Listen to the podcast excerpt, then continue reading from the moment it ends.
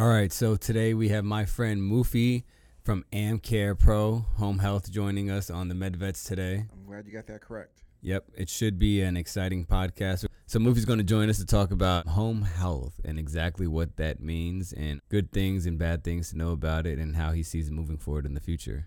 We're going to talk about different things in home healthcare. You know, why people utilize it, the benefits of medical home health versus non-medical home health, and it is something that can be provided directly. So yeah, it's a really good positive com- conversation with uh, with Muffi and him just really illustrating and sharing his insights into home health care and the many benefits that it offers to patients, doctors, and the community. Of course, Keith is going to be long winded with all his explanations. So make sure you sit tight and tune in and join us for a good one. If you have not subscribed, make sure you go ahead and click that subscribe button to hear more episodes from the MedVets. Thank you. And you really do want to listen. You hear something unique about Marcus.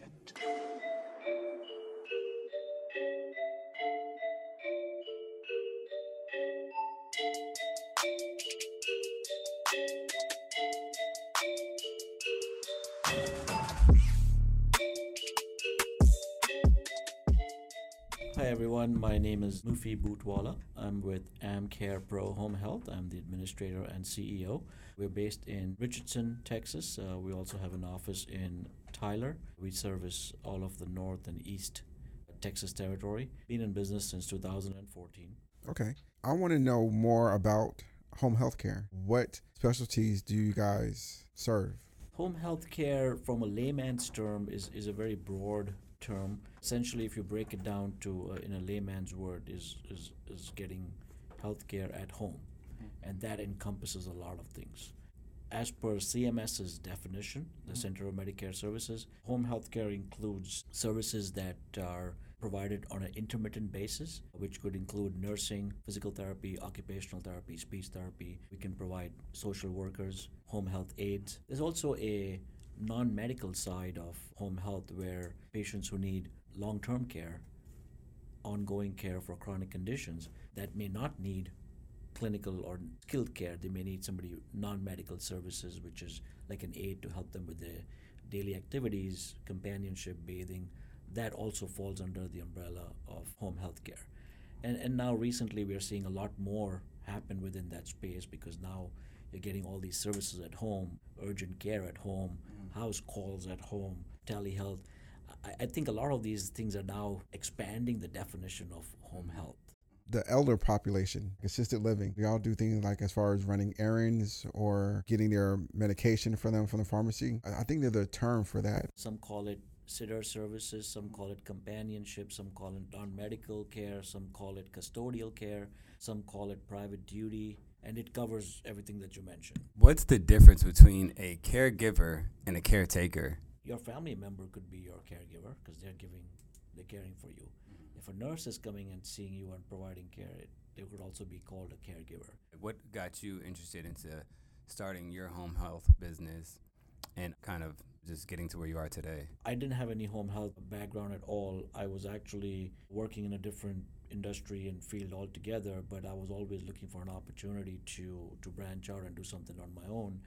At that point in time, I came across somebody they were launching a franchise, so I explored that option and acquired that franchise for the Dallas territory and started there. So no background, just wanted to be an entrepreneur. Kind of mm-hmm. the bug bit me and say, okay, doesn't work out, I'll go back to what I was doing. I know Keith, you thought about like home health before.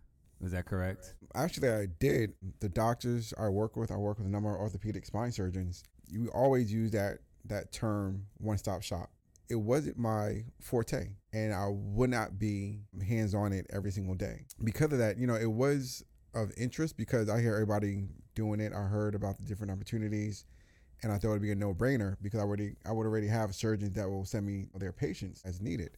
As I learned, there's that unknown. I've heard people get in trouble for not knowing different things. And I can always say, hey, if I don't know something, I don't know it. It's not my area to to pursue. And so it was of interest many moons ago, but now I like it was too much work. So my hats off to you because I know something that's 24 7, seven days a week. You have to really be involved. You have to have good nurses to really take care of those of those patients. So my hat my hat is off to you for being able to be in business for so long. Well, hats off to you. Also, you made the right decision. You kept your hair, and I lost mine.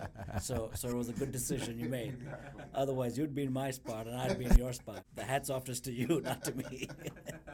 Well, even outside of what I do, what what you do, healthcare is just so diverse. I want to know with what we have going on right now, how are you transitioning with the pandemic, COVID 19, and how have you made that transition? it all obviously hit everybody. For the initial few weeks, we were just trying to grapple with it and trying to figure out what to do.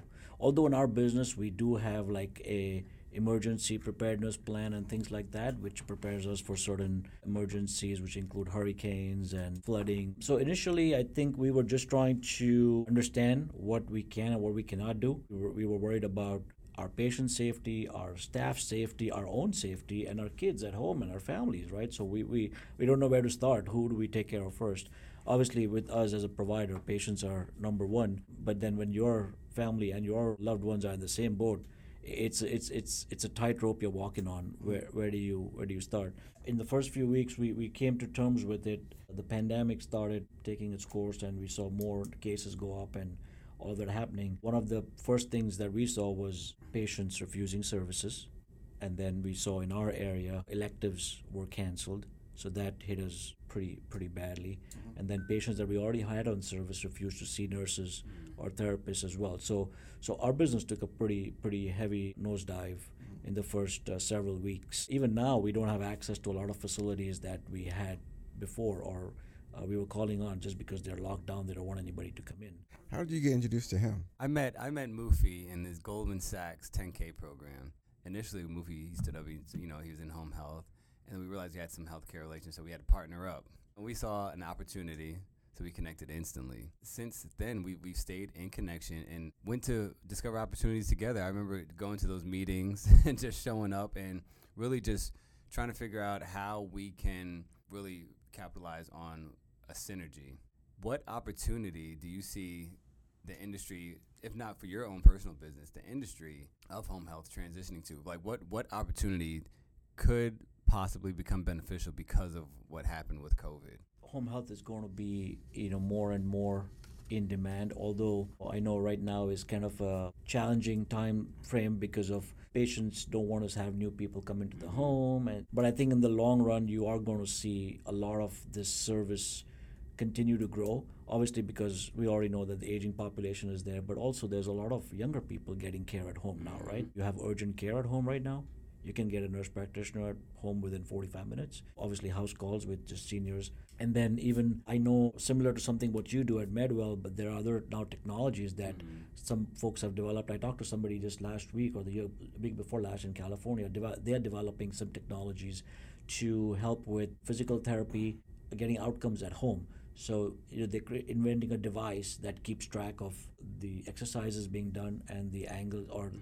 the degree to which somebody can lift their leg and whatnot, and sending that real-time data back to the doctor. If it not already is, I think it will become the number one job-producing industry in the country. I can see and I agree with that because people don't want to leave their homes now. There's an app for everything. I should elaborate on more so what the Goldman Sachs program was, right? So we were set to find new opportunities within the business. The goal of the program was to help us make those transitions more smooth transition into a new direction, a new opportunity that we see our business can develop in. And if we didn't see it, hopefully by taking the program, working with other CEOs, they can see and help us grow an opportunity.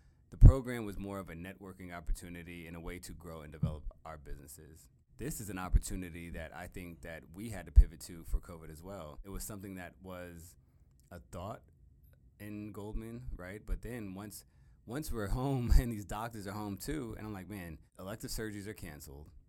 What are we going to do? Like, what's a way that we can still engage our doctors and let them know? So it's like, hey, well, you need to start reaching new audiences. You have to get your voice out there. You have to get more on social media. You need content created, right? So everyone does PatientPop, that's SEOs, but who's really creating the content for you? And, and now, more than ever, everyone's home.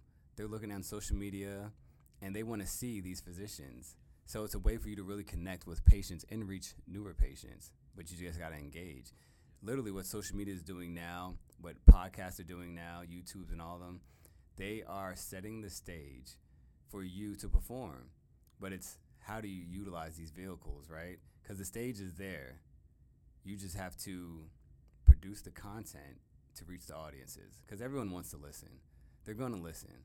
But you just have to catch them that quick or, or have a really good marketing team. Home healthcare, is that a direct service? Like as a patient, can I contact you directly or that's something that has to be referred by a specialist or a physician? You can contact us on the skilled side, or we call the medical side. If the patient contacts us, we still need a doctor's prescription. Mm-hmm. So, yes, it is driven from a prescription basis, but you can contact us and then we'll we'll get involved and get the prescription if we need need to. Let's say you just need somebody to be with your mom because she has dementia or she's having a hard time getting out of bed, need some just assistance. Those type of services don't need a prescription because those are considered, I guess, non-medical. They don't need prescriptions. I'm gonna tell a, a personal story. Before I joined the military, I had a, a cyst that I had to get removed. So while I had the cyst removed, the cyst on my right buttock that had to be removed, and it was the most embarrassing thing ever. So my mother couldn't pack the gauze and remove it all. So She they, didn't want to. uh, Yeah, or she didn't want to. In order for me to get into the military, I had to recover 100%. And this is literally got my, my time of getting in got delayed. So once a week or twice a week, a nurse would come and then she would pack my gauze and remove the blood and, you know, just make sure I'm healing right. So sometimes it is good to have that professional care there to make sure things are getting done in the right way because I, I would probably still have that wound in my backside. Thank you for that, Keith. But yes, hey, I'm here for you. Hey, we're gonna tell a story. Gotta tell a whole story. Uh, there are some things that family members don't know. I'm good in my field. When I go home, I don't cook or anything else like that. I know how to use the microwave, and I'm good to go. But I know not to burn down the house. It's the same thing with care at home. Is sometimes patients need that additional assistance. Nurses are really good at, at what they do. They have they have the patients, they have the skill set to really take care of the patients and get them better. And at the end of the day, is one really just trying to reduce complications, especially post surgically. There's something called caregiver burnout as well. You know, when, when you're too close to the person and you're fully involved in providing care on a daily basis, these are patients who are chronic care con- patients who need help on a daily basis, and you're so involved in the care for that loved one that you don't remember you got to take care of yourself. Mm. They get into this zone where they're so focused on the other person where they forget themselves and they get to a point where their loved one they don't love anymore because they're so burnt out, tired by giving everything that they have to that person that there's nothing else left and there's no gas in the tank. It becomes more of a a task or a job for that person. How do you treat cancer on oncology patients? That is that an area that you guys are treating right now with home health care? The way we work with cancer oncology patients is is a little different from our traditional ortho knee hip replacement type of patient obviously because of just where they are in the in their stage of life and a lot of them actually go into hospice so we don't really add any value. But then there are a lot of patients who we get who are more in the early to mid stages and they need some help with just strengthening that that type of service. But it's not it's not very intense because they're already going through radiation and other stuff so we can't be as much in there as we would be in a elective procedure coming back home rehab type of thing and those patients then eventually depends on how they do from the recovery standpoint either transition into hospice once they've achieved a certain level of strength and we discharge them from services. We, we do oncology. It's not a very very big practice just because of the kind of patients and their needs. Yeah, that just came to mind because I know there are patients that not necessarily just patients, but their loved ones may not know how to provide that care because that's news nobody really wants to hear. It can be overwhelming, it can be shocking at times, and you want to make sure that you're being able to provide for your loved one in the event that they get that um, unfortunate news. And I can see definitely seeing home health care, you know, being utilized at least once or twice a week to help manage, to help cope, and avoid any kind of caretaker Keith is probably going to be old enough in a few years where he can't take care of himself. So can I? I can still knock him out though. I can still knock Can him I out. bring somebody to take care of him? You know, to do his daily activities as far as showering, Yeah, we'll, do- we'll take care is that home uh, health? Keith. We'll take care of Keith. Yeah, I'm sure we can. Yeah, hopefully not anytime soon. But How often does it happen where, let's say, you have someone that's coming in to take care of someone, and then the family member intervenes and they feel like you know they could do a better job, so we don't need your services anymore, and then they come back. Is that is that pretty typical? That happens sometimes where if a family member is feels like they can handle it, and just like you said, they may they may not be the best qualified, or once they actually start doing it, they realize it's too much for me to do, mm-hmm. and that that does happen. I think it just depends on a fam e- each person on how how involved they want to be. We've had a lot of family members, even though they're fully competent and fully knowledgeable and can be easily trained, they just choose not to be involved and that's just choice that they make. Like you said, they would rather have the professionals come in. Mm-hmm. They don't want to be involved in that at all. It's again a personal choice, and of course we respect that. that yeah, and I can definitely see. I think you mentioned earlier about the growth of home health care. Millennials don't want to work. They don't want to take care of the younger generation. So they're going to be like, well, hey, mom, dad, let me get somebody else for you. If it doesn't have an app, if it doesn't have something on their phone, they don't want to, you know, do anything. You know, Keith, that's a sad and ugly truth. it is. You're absolutely right. Uh, It is. It is a sad and ugly truth. And man, I, I, I don't know. 15 years from now, how it's gonna look. You know, somebody told me 10 years ago you're gonna have robots come and take care of you. I was like, man, if that day ever happens, I think that's it. We're we're done. We're we're doomed. There's definitely going to be a need.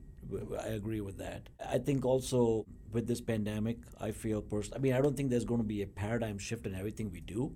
I think there's going to be some minor changes. Obviously, there'll be opportunities that entrepreneurs will take advantage of and should take advantage of. And I'm sure some stuff that you're doing is probably going to get some more attention as well because now patients want to be involved more compared to what it was before, where like, oh, my doctor said this, so I'm just going to trust it blindly and f- follow it. But now they are being more involved. Like you said, they want to be on apps, so they want to see what's going on. They want to keep track of everything that's happening prior to, during surgery, and after surgery because we want patient engagement. We don't want just go provide a service and you know be done with it and forget about it. We want patient engagement, so we know if we're doing a good job, the patient is getting the outcome they need, the doctor is getting the outcomes that they expect from a service like us, and somebody like you is also getting that response back to the doctor. As an ecosystem, I think it'll, it'll thrive. And again, like uh, humans, we, we're going to adapt. Uh, when things change, we adapt. I, I think that's just human nature. No, I definitely agree. What What would you say one of the most difficult things you, as a CEO running this business, Besides the uh, current pandemic, something different. Yeah. COVID, getting through gatekeepers, of course, right? but what what would you say is, is something that that you just realized that wow, I did not realize this kind of challenge would occur. we are always up against is uh, regulatory issues. But this year has been particularly hard because we had some major changes go into effect in January, and then we had another change that happened in March. And then right after that, we got hit with the pandemic. So this year has been particularly hard. But that aside, I think I want to say regulatory issues is probably my number one mm-hmm. challenge. And I think every provider, I wouldn't even say it's only me because it affects everybody. And then the second thing in our business, we we- it's all it's a people's business. So people and staffing is, is is the hardest thing. We always run into that is finding the right the nurses who really are in the business of nursing because they want to be nursing, not just because they want to collect a paycheck. Therapists who want to do right by the patient and not just go show up, clock in, clock out, and collect a paycheck. So we run into issues like that a lot. So I think those would be the top two: regulatory and staffing.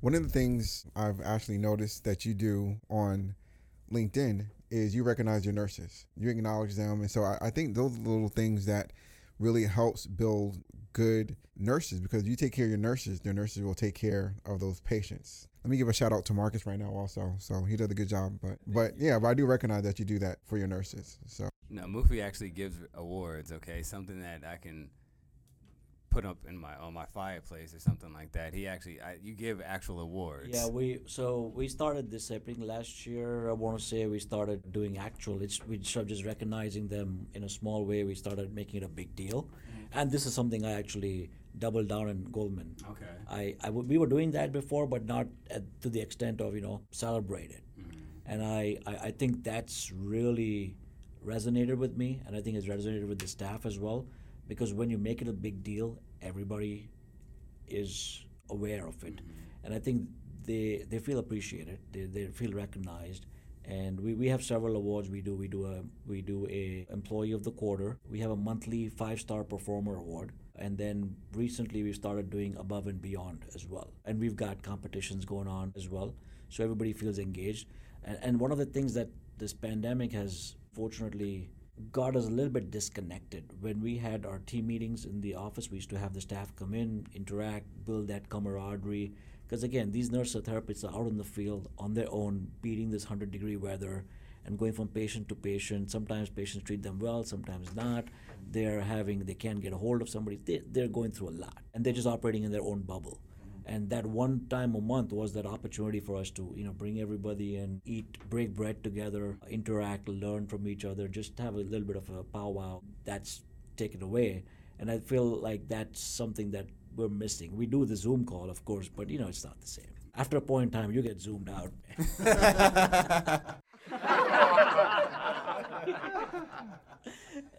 You get zoomed out. I like that. But I just want to transition first. Uh, you know, time being, we only got a few more minutes left, and I don't want to take too much of your time. So, what about sports? What are your thoughts on the sports now? Have you been watching any basketball, baseball, football fan?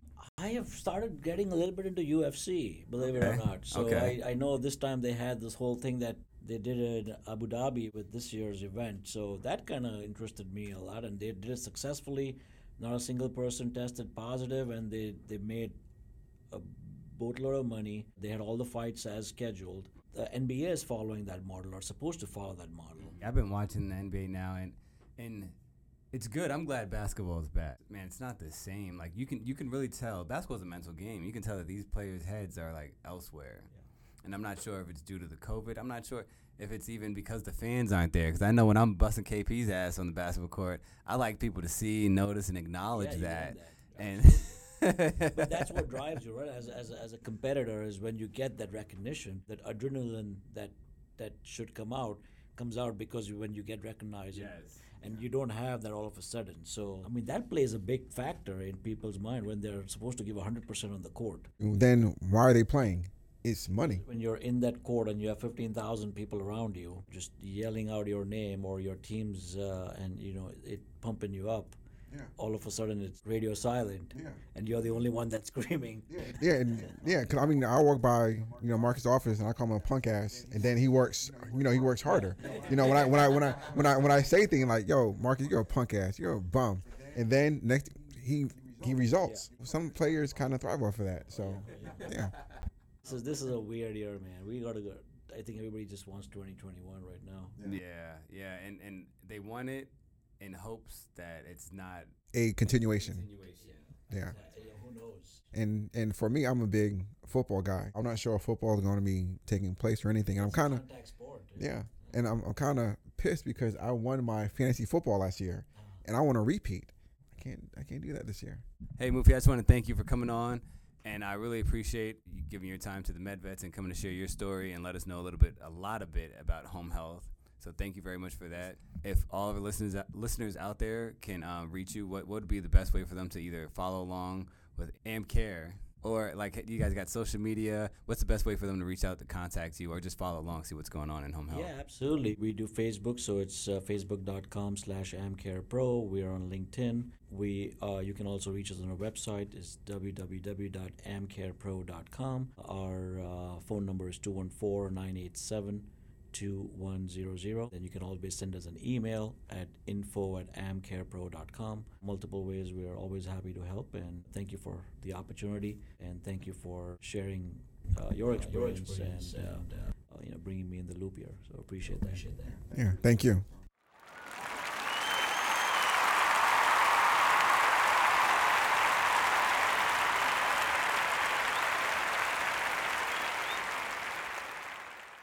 Man, so that was a really good podcast recording with Muffi. He really broke down a lot about um, home health and what it means to be that family member or caretaker in that position to care for another individual. We also learned a few interesting other things about my personal life, which thank you, KP, for sharing that. You know, I got you. It was hilarious. It really goes to show that family members, their intent is good to be there for you. Sometimes you need that healthcare professional by your side.